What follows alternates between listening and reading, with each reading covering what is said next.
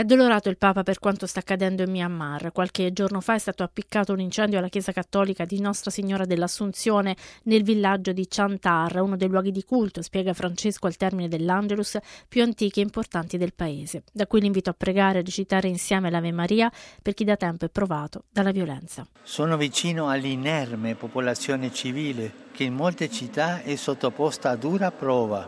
Voglio Dio che finisca presto questo conflitto e si apra un tempo nuovo di perdono, di amore e di pace. Preghiamo insieme la Madonna per il Myanmar.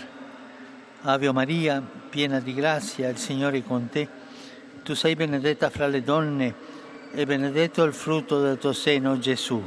Santa Maria, Madre di Dio, prega per noi peccatori, adesso e nell'ora nostra morte. Amen. Il dialogo come via per la risoluzione del conflitto tra le parti in Perù è quanto il Papa auspica facendo suo l'appello dei vescovi del paese che hanno ribadito il loro no alla violenza. La violenza spegne la speranza di una giusta soluzione dei problemi.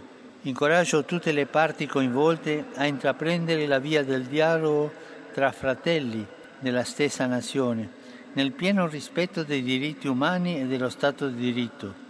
Mi unisco ai vescovi peruviani nel dire no a la violencia, venga de donde venga, no más muertes. I disordini che hanno provocato circa 60 vittime stanno continuando. A Lima oltre 200 studenti sono stati fermati durante lo sgombero del campus dell'Università di San Marcos.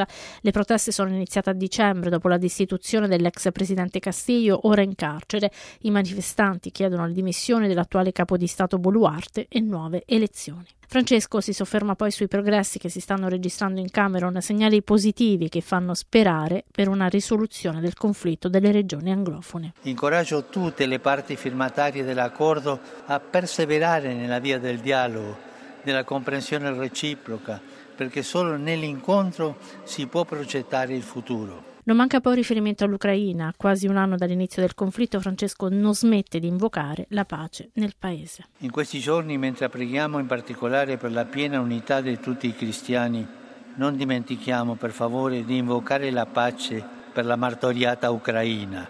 Il Signore conforti e sostenga quel popolo che soffre tanto, soffre tanto. Infine il Papa formula voti di pace di ogni bene a tutti coloro che in estremo oriente e in varie parti del mondo celebrano il Capodanno lunare, occasione per le famiglie di stare insieme in solidarietà e armonia, espressioni di una vita serena e felice. Nel suo cuore però non dimentica chi invece vive in difficoltà.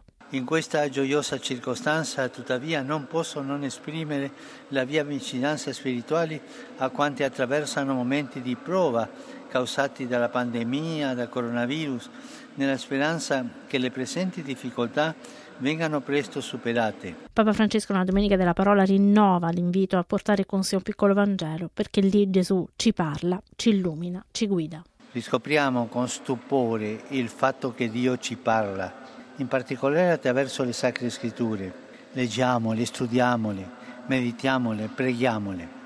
Ogni giorno leggiamo un brano della Bibbia, specialmente del Vangelo.